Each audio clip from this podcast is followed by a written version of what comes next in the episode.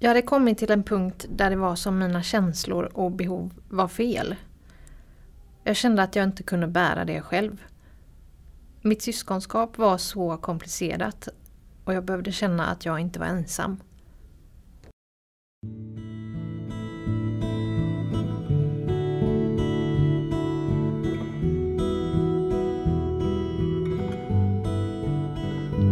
Det här är en podd som görs av NKA, Nationellt kompetenscentrum anhöriga.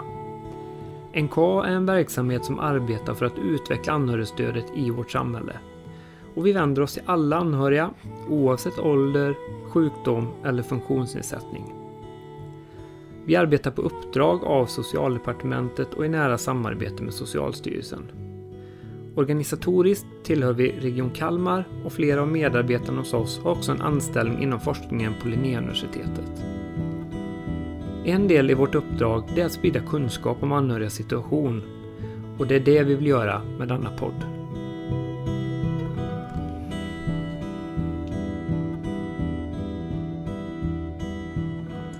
Det här poddavsnittet heter Vuxensyskon är också anhöriga. Och det handlar om hur livet påverkas när man är syskon till någon med långvarig sjukdom eller funktionsnedsättning. Syskon kommer ibland lite i skymundan, dels i familjerna och dels i anhörigsammanhang. Ibland finns syskon inte ens med i beskrivningen om vem som är anhörig. Nationellt kompetenscentrum anhöriga vill på olika sätt uppmärksamma vuxensyskon och jag är glad att du har hittat till det här poddavsnittet. Jag som pratar nu heter Maria Blad och jag arbetar på NKA som möjliggörare och praktiker. Idag ska du få möta Lotta och Linnea som är syskon till personer med intellektuell funktionsnedsättning och psykisk sjukdom. Välkomna! Tackar! Vi har ju träffats förut för att jag hade förmånen att få leda den digitala samtalsgrupp för vuxensyskon som ni båda var med i. Och det är roligt att få träffa er igen. Och jag tänkte börja med att fråga eh, hur det kommer sig att ni var med i en samtalsgrupp för vuxensyskon just då i livet. Vill du börja berätta Linnea hur det var för dig? Ja, eh, det är så att jag har vuxit upp med en storebror eh, och eh, han har en ja, utvecklingsstörning eh, med drag av autism. Eh, och eh, för mig har ju det alltid varit naturligt, för det är det jag har vuxit upp med. Eh, men eh, ju mer eh, ja, allt eftersom, alltså ju äldre jag har blivit, så har jag väl börjat fundera lite mer på hur det har påverkat mig helt enkelt. Och jag har försökt att ja, få kontakt med andra syskon och sådär, men jag, jag har upplevt att det har varit lite, lite svårt. Eh, det har inte funnits något eh, forum för syskon direkt eh, eller så, eh, där syskon har kunnat samlas. Eh, så att det, det, är väl något jag har efterlyst ganska länge. Eh, sen var det så att jag fick för mig att söka lite på Facebook och, och fick fram en eh, grupp eh, med, ja, med syskon till just eh, funktionshindrade och så.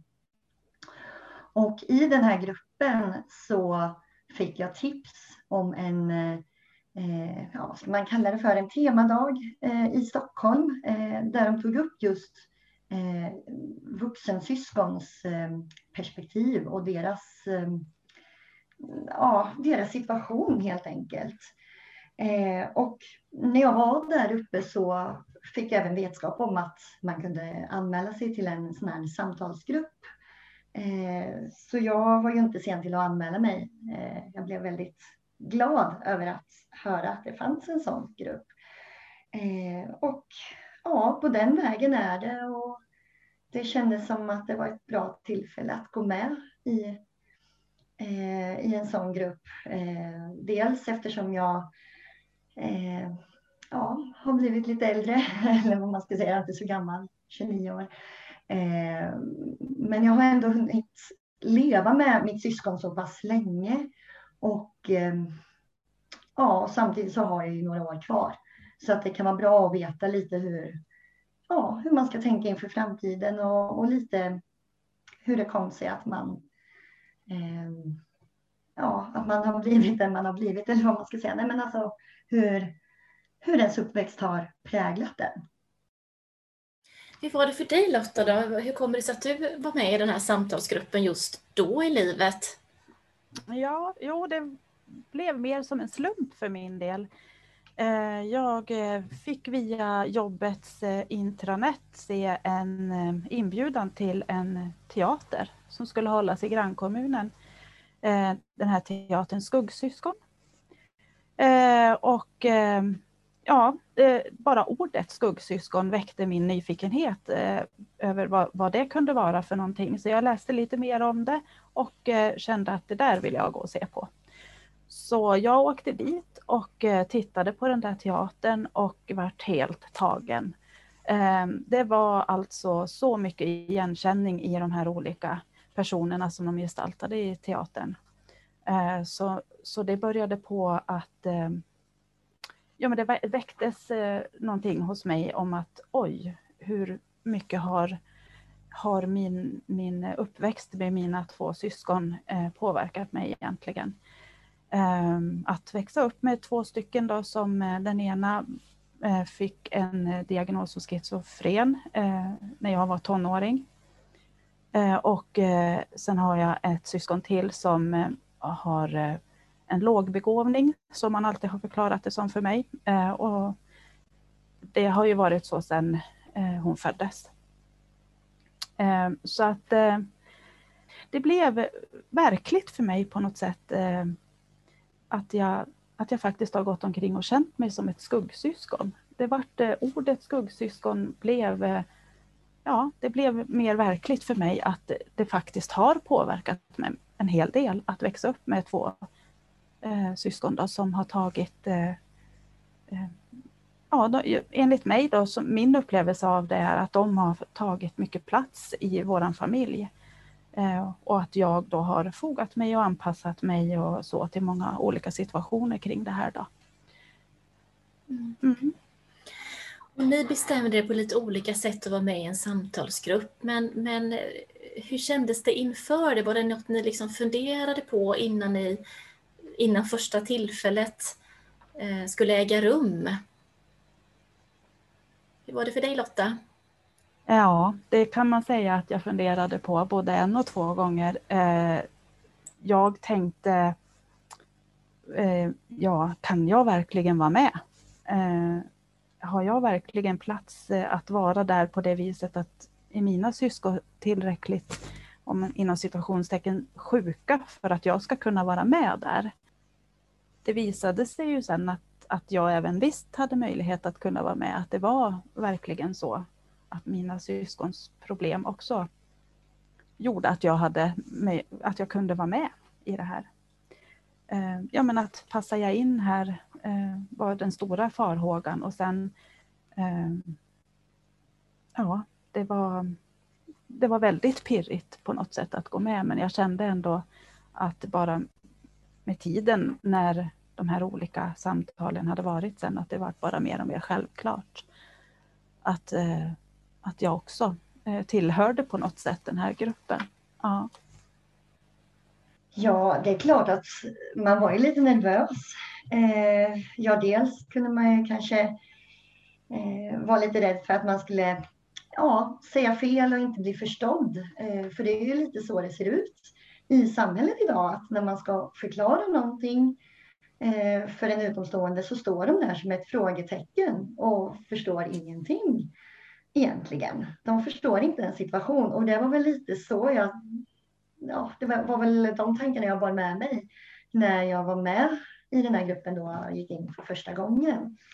Eh, så att jag, jag var nog ganska rädd för att inte bli förstådd eh, och, och, att det inte skulle bli, eh, Eh, eller att man inte liksom skulle bli accepterad och, och, och ja, för de, eh, nej, det var, det var helt nytt helt enkelt.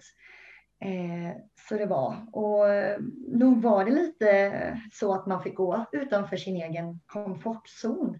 Eh, för att det här, jag, jag, tror att det var helt nytt för flera av oss Eh, I alla fall var det helt nytt för mig, för jag har aldrig varit med i ett sånt här sammanhang förut. Så att eh, jag tänkte, jaha, hur, hur ska vi sätta ord på det här nu då? Tänkte jag. så i början var det nog lite trögt. Eh, men eh, vart eftersom så, så tyckte jag det, att det gick lättare och lättare och eh, jag kände ändå att jag fick en ganska stor förståelse från de andra Eh, något som jag faktiskt inte känt av förut. Eh, det var lite annorlunda men väldigt skönt att kunna känna den gemenskapen. Och, och de samtalen som ni var med i, eh, då, hade vi, då spann vi temana eh, runt ett samtalsmaterial som heter Fokus på mig vuxensyskon. Och för dig som lyssnar nu och är intresserad av det här materialet så ska jag säga att det finns gratis att ladda ner på NKAs hemsida. Eh, och jag tänker Linnea och Lotta, ni känner ju väl till det här materialet Fokus på mig, eh, vuxensyskon, men jag tänkte jag skulle berätta lite för de som lyssnar på oss om vad det egentligen eh, vad det berättar och vad det handlar om. Mm. Mm. Det här samtalsmaterialet har tagits fram med hjälp av många vuxensyskon eh, i olika generationer och eh, olika livssituationer. Och det bygger verkligen på deras erfarenheter. Och eh, det har blivit sju olika teman som man kan samtala kring. Och de här temana de ger en bild av vilka dilemman som vuxensyskon kan brottas med. Det innehåller texter, övningar och inte minst berättelser från vuxensyskon själva och dikter. Och tanken är just att det ska användas som en, som en utgångspunkt för samtal vuxensyskon emellan. Eh, det är sju teman i materialet. Det första temat heter ansvar. För många vuxensyskon har svårt att veta vilket ansvar de har för sitt syskon. Eh, under det här temat så pratar man om vad är rimligt att ta för ansvar och vad är möjligt för mig att ta för ansvar. Det andra temat kallas styrkor. Det särskilda syskonskapet som man har, det har för många gjort att man har fått utveckla egenskaper som oftast och i många sammanhang ses som just styrkor. Men när vi pratar om styrkor i det här sammanhanget så finns det också en chans att diskutera om styrkorna verkligen alltid är styrkor eller om de också har ett särskilt pris som man har fått betala. Det tredje temat heter känslor och behov. När man växer upp med någon som har på grund av en funktionsnedsättning eller sjukdom ganska stora och tydliga behov så kan de egna behoven kännas lite små i jämförelse. Och det kan också leda till att de också blir ganska otydliga både för sig själv och för andra. Men när vi pratar om känslor och behov den här gången i den här samtalsserien så lyfts de verkligen fram.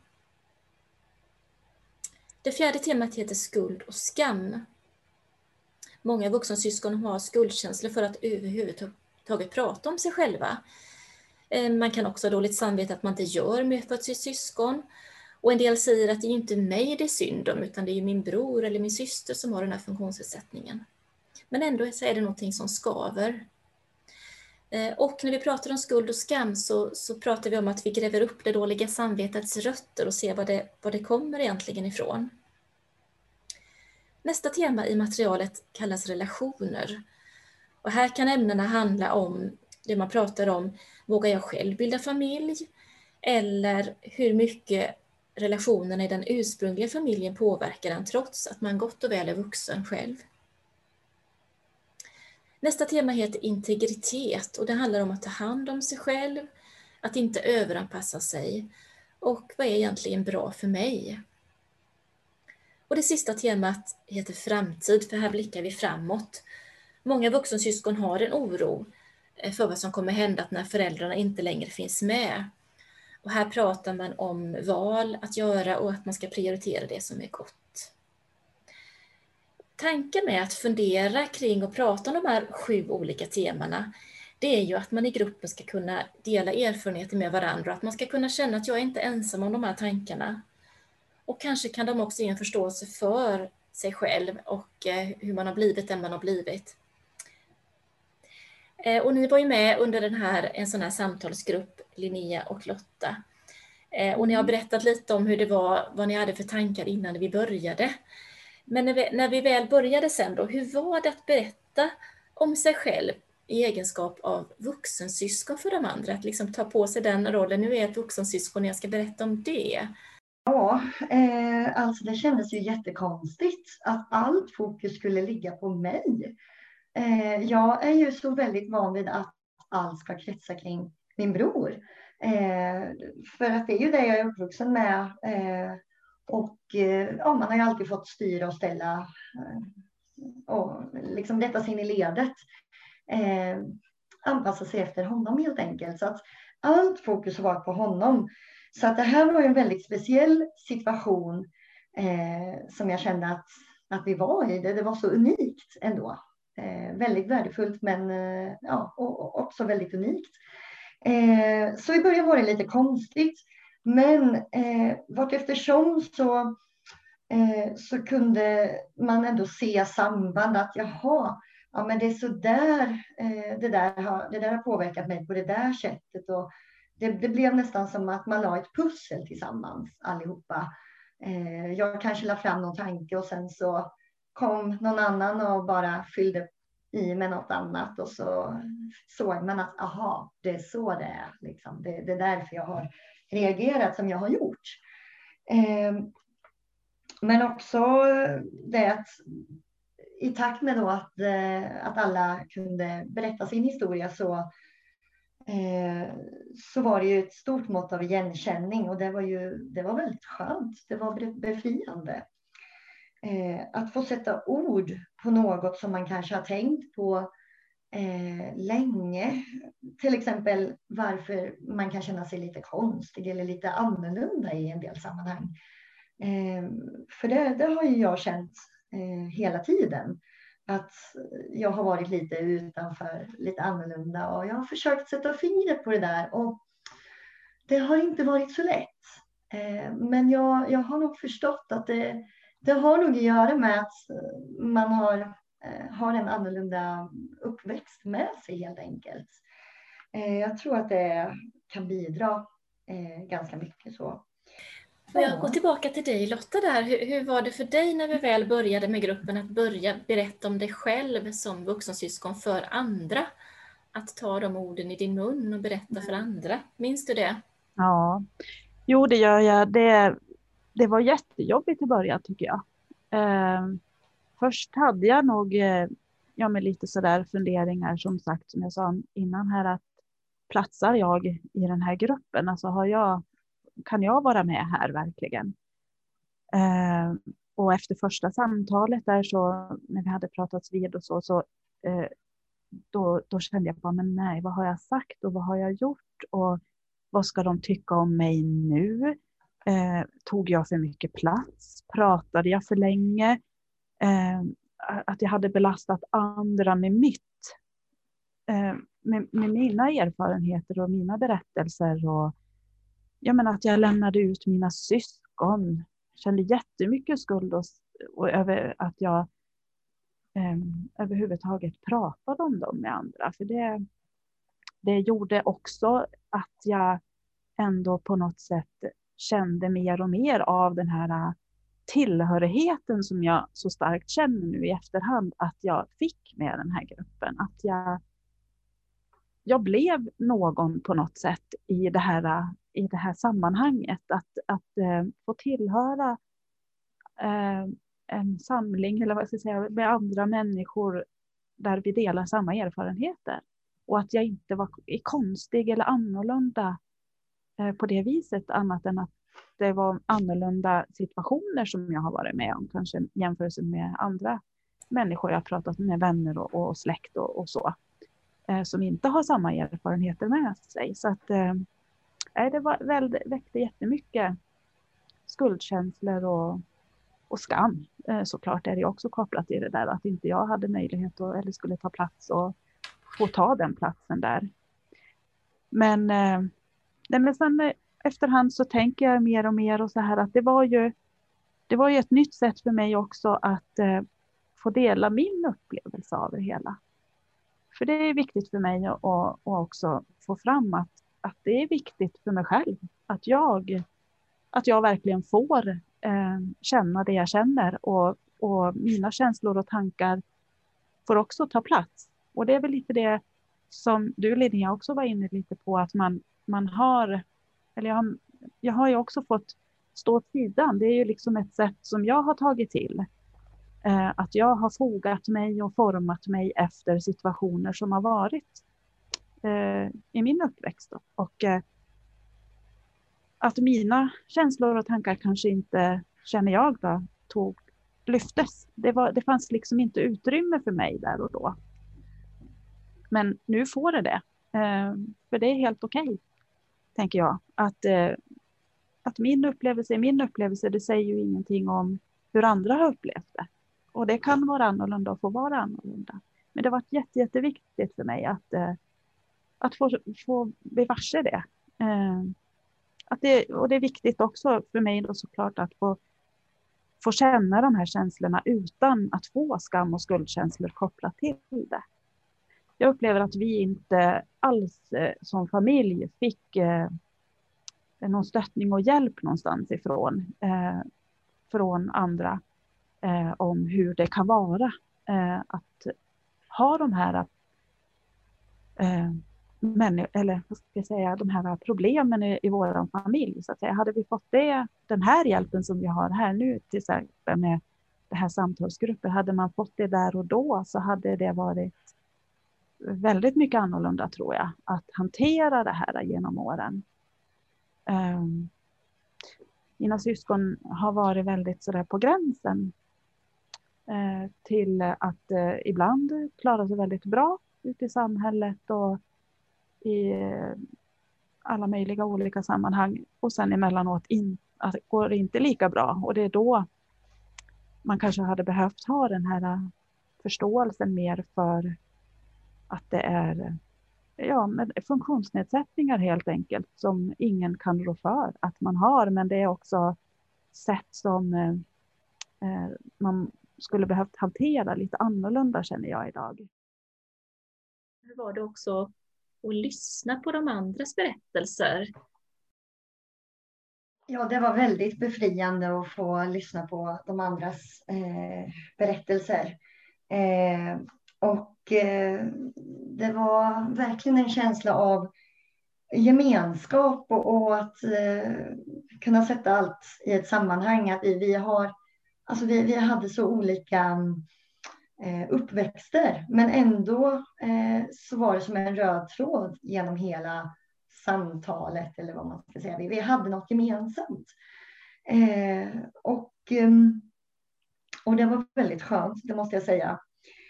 Eh, och eh, sen tänkte jag på det också att ehm, eh, ja, men det var inte bara skönt att få berätta själv utan att det var skönt att höra andra sätta ord på det som de har upplevt. Eh, men på något sätt så blev det också som att de satte ord på det man själv hade upplevt. Eh, så det blev lite av en aha-känsla. Aha, just det, det tänkte jag inte på. Det kunde man ju ha tagit upp men det, det har jag varit med om själv.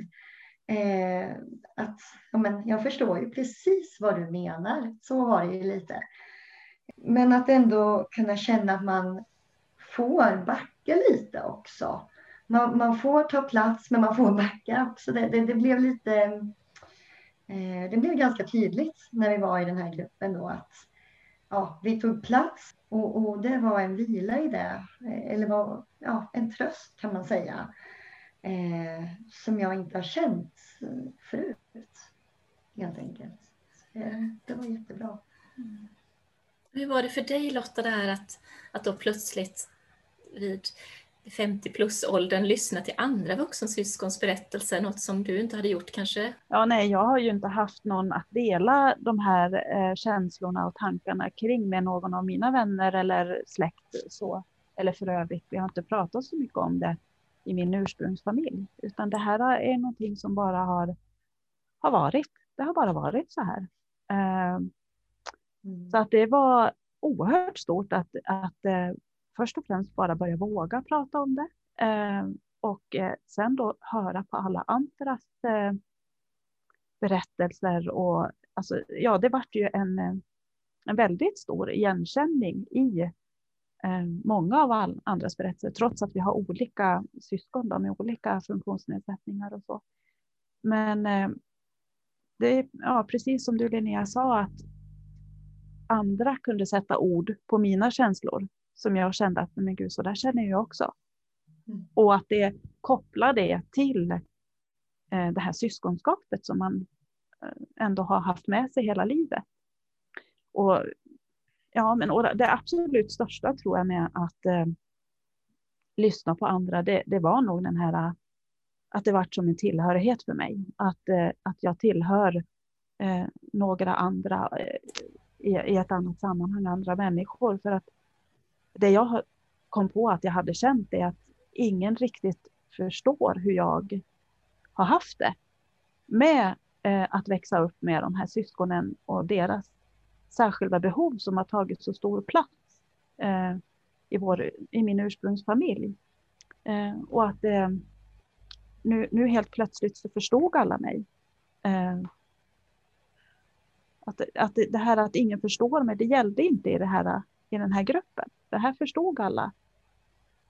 Mm. Även att det inte var exakt samma saker som vi berättade om för varandra. Och sen, ja men den här skulden och skammen som jag kom på mig själv att jag har gått och känt inför mina syskon, eller för mina syskon ska jag säga. Det var ju jätteskämmigt att bara komma på den tanken att herregud vad jag har gått och, och känt och liksom på något sätt också någonstans fått tagit ansvar för vad mina syskon har gjort. Eller inte gjort eller hur de har varit och, och så. Det, det kändes ju jättekonstigt att inse att man har gått omkring med sådana känslor. Och ändå så kände man att ja, men jag var inte så konstig kanske som kände så för att det var fler som gjorde lika. Att det, det är inte så konstigt kanske att man känner den skulden till exempel också för att att jag är frisk. Eh, eller hur man nu ska uttrycka det, att jag inte har de problemen som, som mina syskon har. Att det också blir en skuldkänsla inför dem. För att de har det kämpigt och jobbigt med många olika saker. Eh, så jag kan ju eh, göra vissa saker. Därför måste jag, har ju också blivit min, eh, min grej här i livet på något sätt. Att det är jag, att det hänger på mig. Så att ja, men det har varit så jättemycket, alla de här olika temana tycker jag eh, tangerar varandra och man kan använda dem i, i hela sitt liv. Liksom, oavsett, tänker jag också, att man har levt upp med sådana här eh, ja, med, med syskon då, som har särskilda behov. Eh, så det har varit jättefint att få höra alla andras berättelser också. Eh, man kunde både ta till sig själv och, och höra att andra kunde ha andra saker och de tänkte på lyfte som jag inte var berörd av eh, direkt. Men, men ändå, man får den här förståelsen av hur stort det kan vara och hur, hur annorlunda det kan vara och allting är ändå okej okay på något sätt. Vi är ändå, ja men vi är människor mitt i det här och vi har de här familjerna och syskonen som vi har och det, det är också okej. Okay. Men ändå att lyfta de här olika sakerna att prata om ja, gör jättemycket tycker jag. Och sen en, som jag också kom fram till, som också varit lite tydligt tror jag med anledning av att vi pratar om de här eh, olika eh, temana och allt hur det har påverkat oss, det är att jag kom på att jag har en så stor sorg och en saknad över att jag har syskon som, som inte jag eh, kan dela mitt vuxna vardagliga liv med på samma sätt som jag har sett och ser att andra runt omkring mig kan göra med sina. Eh, som är, känns så konstigt att säga, men fullt fungerande för att det, det, låter så negativt mot mina syskon, men jag hoppas att man förstår mig ändå att det jag menar är att jag inte har det här att dela med dem. Det finns liksom inget samspel att ge och ta i olika relationer. Att jag den här känslan av att jag hela tiden ska vara den starka och måste ta ansvar och jag är ju duktig för jag kan och därför ska jag och alla de här sakerna. Eh, den, den vågskålen liksom i, in, i, till, inför mina syskon kan jag inte, jag kan inte visa mig svag eh, och, och, och, liten i, de, i den relationen på något sätt. Och blotta mig och mina svagheter och känslor inför dem för att det måste, jag måste hela tiden vara den starka på något sätt. Det är något tema som jag hela tiden haft med mig har jag kommit på. Um, så det varit en sorg på något sätt och, och en stark saknad över den syskonrelationen som jag inte kan ha med mina syskon. Linnea, jag ser att du nickar lite när Lotta pratade. Är det något du känner igen dig i den här syskonrelationen som inte är? Um, och en saknad och sorg över det. Är, det. är det sånt som du kan känna igen också? Eller? Alltså om jag ska spinna vidare på det du sa då Lotta, att um, det blir ju inte riktigt ömsesidigt eh, så, i relationen eh, mellan mig och min bror. Och, eh, självklart har vi en jättefin relation, det, det har vi. Eh, men det blir ju inte som en eh, normal relation helt enkelt. Eh, nu är det ju så att jag har två syskon till i syskonskaran och de redan har hunnit ja, bilda sina familjer och sådär, så har jag sett det lite som min plikt eller mitt ansvar att eh, ja, barmhärtiga mig lite extra över min eh, bror och ta hand om honom lite extra och sådär. Och eh, ja, delvis tycker jag att det är väldigt roligt. Eh, men jag kan känna mig otroligt ensam emellanåt. Alltså fördelen med att om man nu ska se en fördel med att växa upp som vi har gjort, det är ju att eh, man, man har känt av en ganska stor gemenskap i familjen. Eh, samtidigt som eh, han har fått mycket fokus och sådär så, så har det ändå det har blivit som ett projekt, liksom, att vi har samlats kring, kring, kring det, så, kring honom.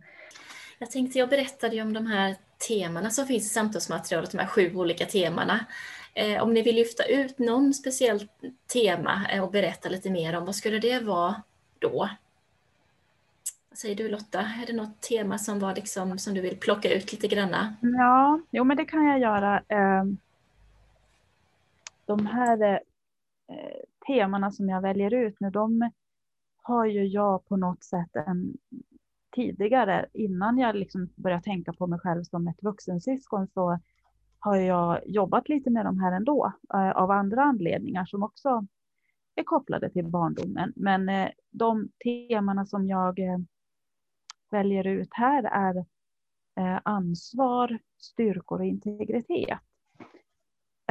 Och ansvarstemat, när vi pratade om det, så, ja, så vart det ju tydligt för mig att ja, men vilket, på vilket sätt jag har tagit ansvar i, i den här syskonrelationen. Då. Och det, det var ju mycket att, eh, ja, men att foga mig och forma mig efter situationerna som de var. Att eh, framförallt då inte belasta min mamma och pappa mer. Eh, jag såg på dem hur mycket, hur, hur de vart påverkade, hur jobbigt det var. Eh, alla olika möten, framförallt med min syster när hon var liten och, och var efter utveckling, gick på särskola en period och alla olika eh, ja, saker de fick gå på eh, med anledning av henne. Eh, så då var ju jag väldigt, jag var bara fyra år äldre, så jag var ju liten när alltihopa det här eh, skedde. Så det, det, det vart ju redan från början där att jag har jag förstått nu då, att hur, hur man fogar in sig i ledet och inte vill ta mer plats. Då.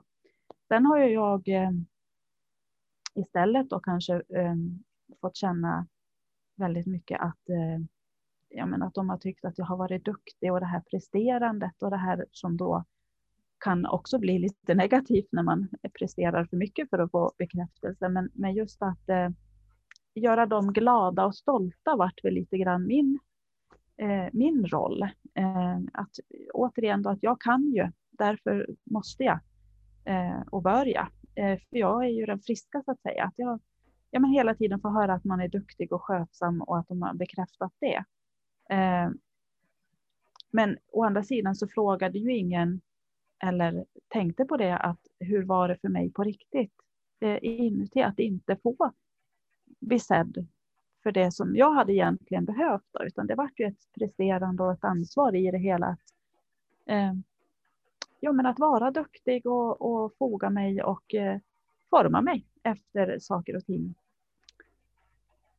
Eh, det har jag också eh, de här temat då när vi pratade om det har jag, börjat på att insett att jag behöver ju inte ta det där ansvaret mer. Eh, det är ju inte, jag kan ju till och med ta det för mycket så att det inte blir bra för andra.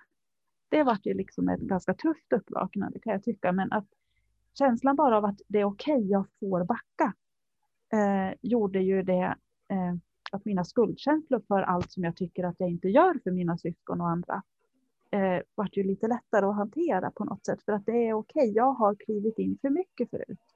Jag har tagit ansvar för saker och ting som jag inte ska ta ansvar för och som kanske till och med mina syskon skulle kunna ta ansvar för själva i vissa lägen.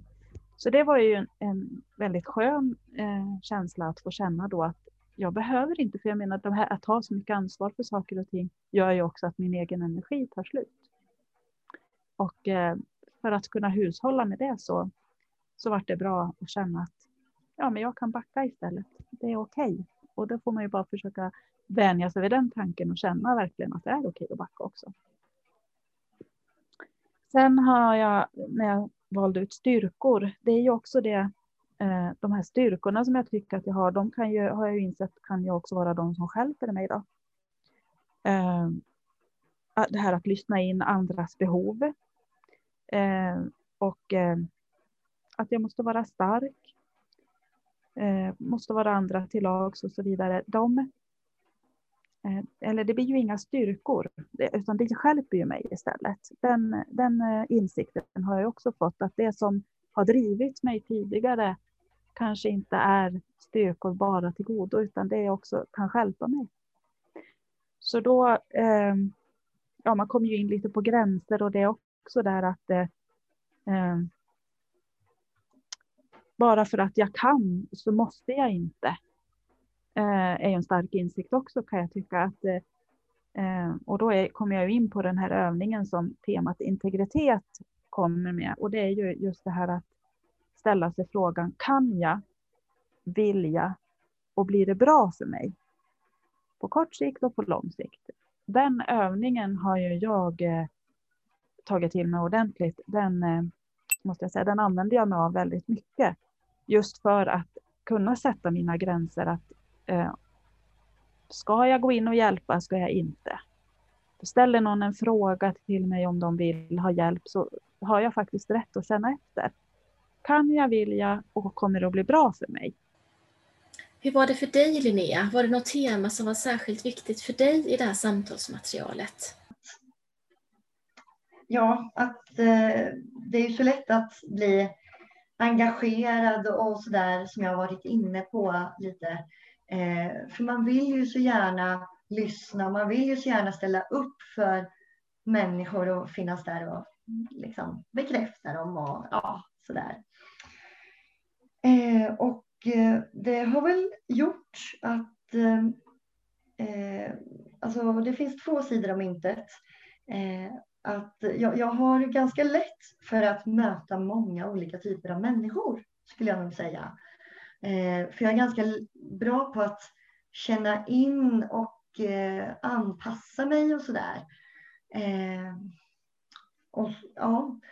och sen så Eh, sen kan det också vara så att eh, när man går in i relationer för mycket och engagerar sig, ja, då, då kan jag bli lite trött och, och lite ja, tom på energi. Eh, och det där återkommer eh, lite med, med jämna mellanrum. Så att för mig så har jag kommit på att det är jätteviktigt att se till mi, mina behov eh, och känslor, att på något sätt uppmärksamma mig själv Eh, och det behöver inte vara att man måste synas och höras mest eh, inför alla andra.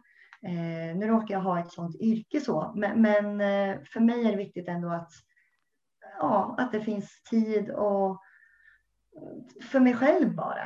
Eh, att jag gör saker som jag tycker om och, och umgås med dem som jag gillar att umgås med, som faktiskt fyller mig med energi. Eh, och för mig är det jätteviktigt att det blir den här ömsesidigheten. Eh, att, ja, att jag både kan ja, ge till någon annan, men också att jag, jag vill gärna ha något tillbaka. Eh, även om man brukar prata om att relationer ska vara ovillkorliga och sådär. Men för mig har det blivit lite, ja, ganska så viktigt ändå. Eh, och det kanske har att göra med det här att man har inte fått ut så mycket av att kanske på det sättet och, och, och växa upp med en bror där man främst har gett, men man, man får inte riktigt den där responsen. Jag får respons till viss del, men inte fullt ut. Eh, och det här med att jag kan möta många människor, det är ju väldigt positivt eh, när man har ett socialt yrke och, och jobbar mycket med människor. Men det kan också vara så att eh, människor som har lite svårigheter eh, gärna tyr sig till mig. Eh, dels skulle jag tro av sympatiskäl, att de, de känner med mig och min familj.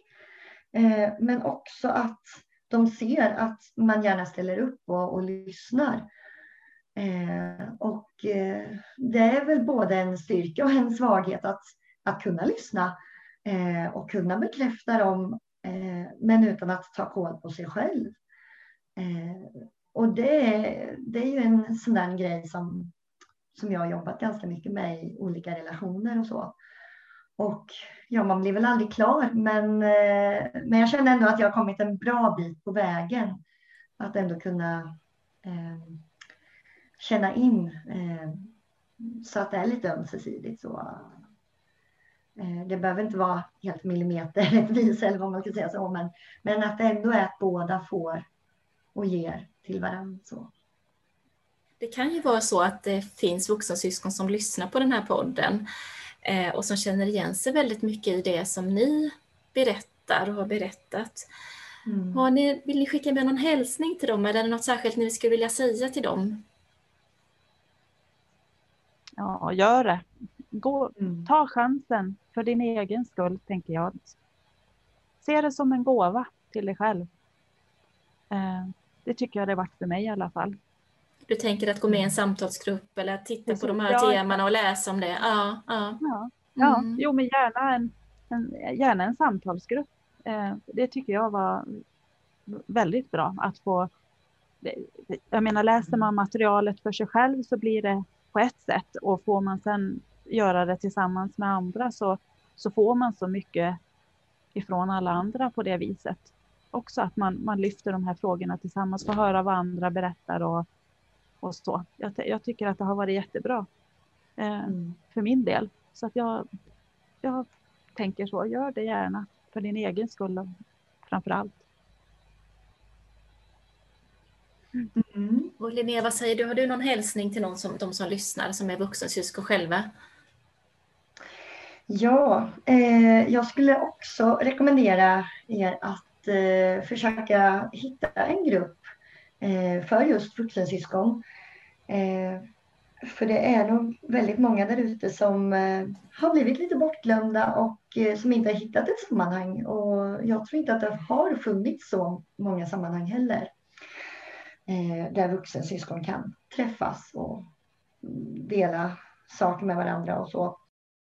Linnea och Lotta, stort tack för att ni delar med er av era liv. Eh, vi har fått en bild av ert syskonskap och hur det har påverkat er upp i vuxen ålder.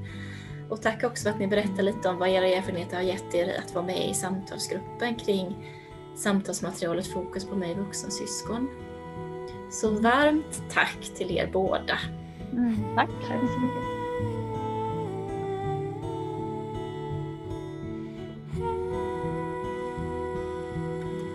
Den här podden har spelats in med hjälp av producent Paul Svensson och musiken i podden är skriven och framförd av Eva Lindsjö Lindell.